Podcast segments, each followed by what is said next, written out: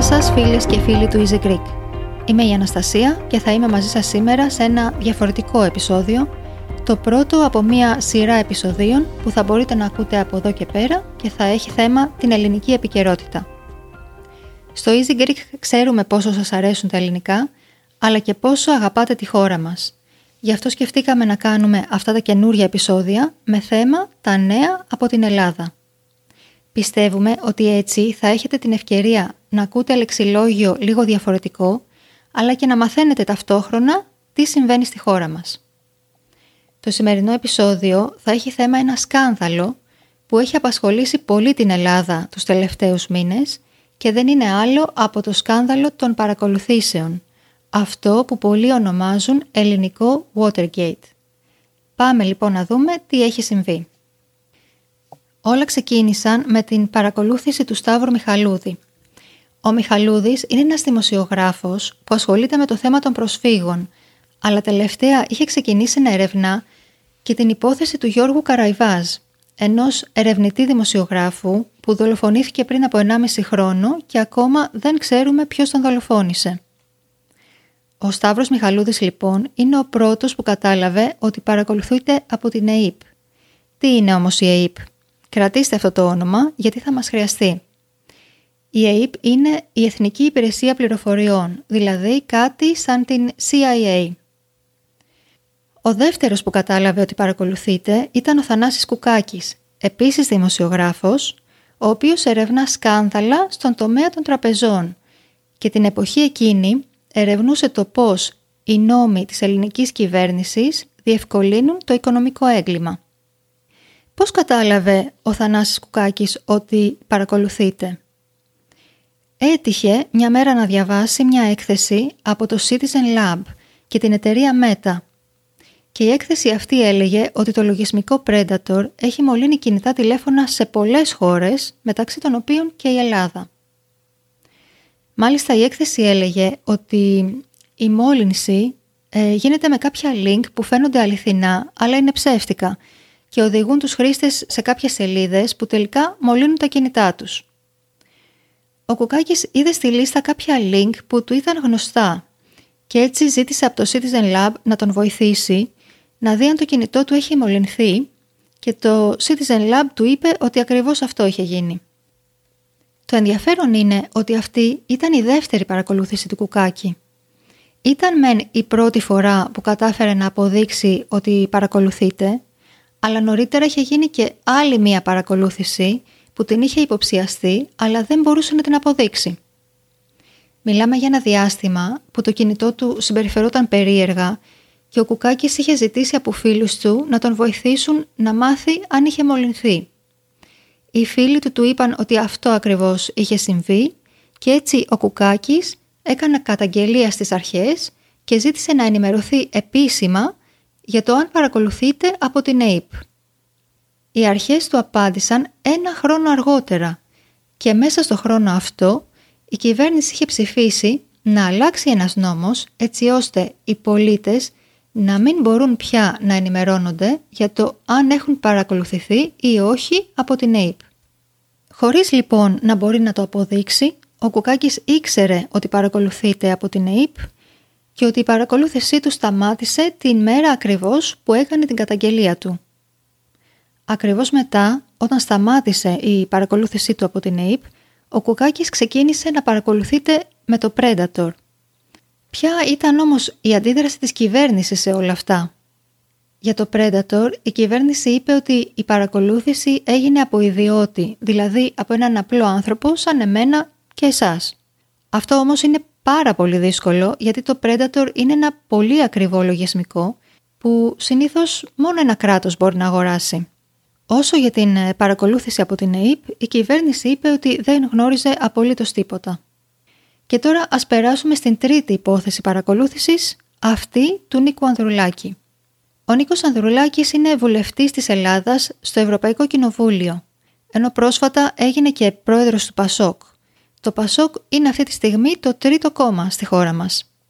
Έχοντας διαβάσει για τις παρακολουθήσεις που μόλις είπαμε, ο Νίκος Ανδρουλάκης όταν έλαβε ένα περίεργο link στο κινητό του τηλέφωνο, ζήτησε από το τεχνικό τμήμα του Ευρωπαϊκού Κοινοβουλίου να ελέγξει αν το κινητό του έχει μολυνθεί. Και πράγματι το Ευρωπαϊκό Κοινοβούλιο του είπε ότι το link που του είχε σταλεί ήταν μια προσπάθεια να μολυνθεί το κινητό του με το λογισμικό Predator. Λίγο αργότερα ο Νίκος Ανδρουλάκης έμαθε ότι πριν γίνει η προσπάθεια αυτή με το Predator, το κινητό του παρακολουθεί το ήδη από την ΑΕΠ και μάλιστα αυτό γινόταν για τρεις μήνες, δηλαδή την περίοδο που ήταν υποψήφιος για πρόεδρος του Πασόκ. Όταν ο Ανδρουλάκης μίλησε για την παρακολούθησή του, πολλοί από εμάς μάθαμε και μια καινούρια λέξη. Λέω πολλοί από εμάς γιατί η λέξη υπήρχε από πριν, αλλά οι περισσότεροι δεν την γνωρίζαμε. Είναι η λέξη επισύνδεση. Η κυβέρνησή μας αναφερόταν στην παρακολούθηση του Ανδρουλάκη λέγοντας επισύνδεση και όχι παρακολούθηση.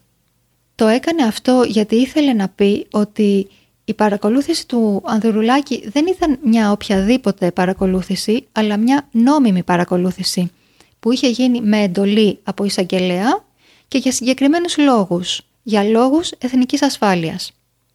Παρ' όλα αυτά, ο Πρωθυπουργός μας είπε ότι δεν ήξερε τίποτα για την παρακολούθηση αυτή και ότι αν ήξερε δεν θα την είχε επιτρέψει.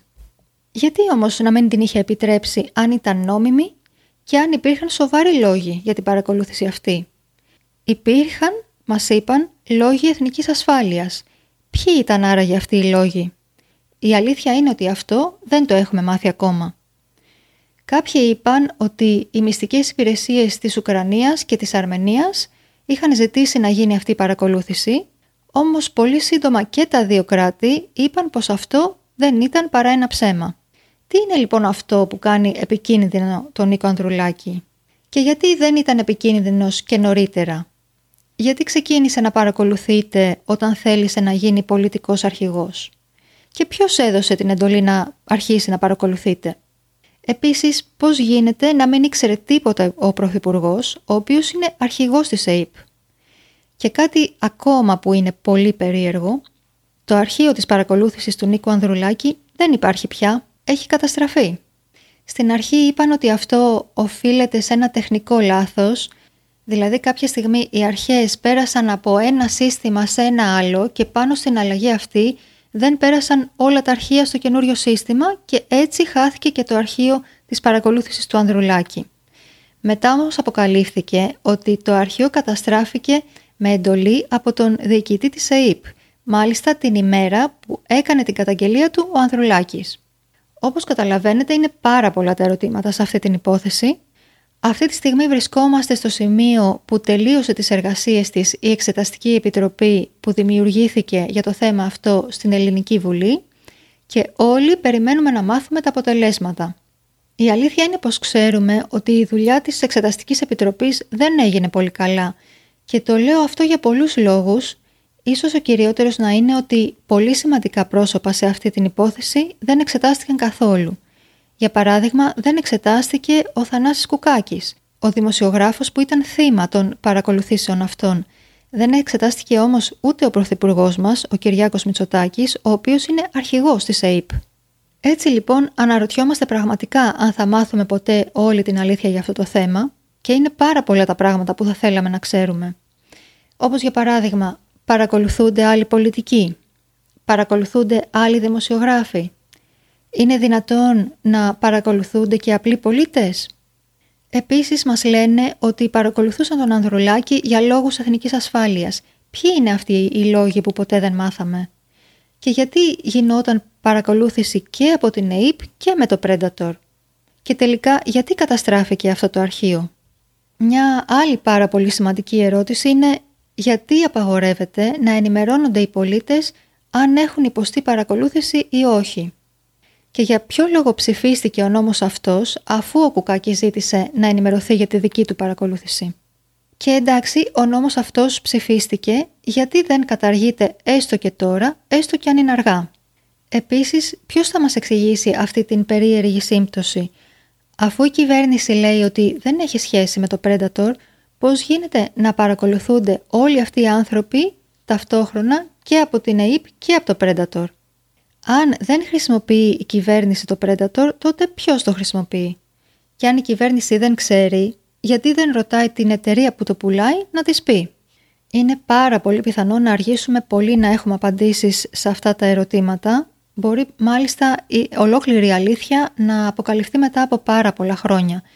Εμείς βέβαια ελπίζουμε ότι θα πάρουμε απαντήσεις σύντομα, ειδικά αφού φαίνεται ότι για το θέμα αυτό έχει αρχίσει να ενδιαφέρεται πολύ και ο Διεθνής Τύπος και το Ευρωπαϊκό Κοινοβούλιο.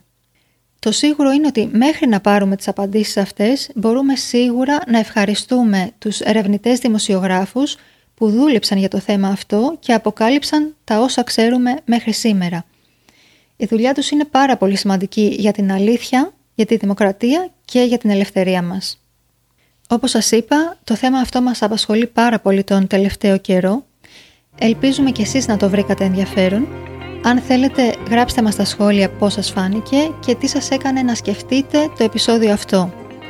Κάπου εδώ εγώ σας αφήνω και θα τα πούμε ξανά πολύ σύντομα σε ένα επόμενο επεισόδιο του Easy Greek. Να είστε καλά!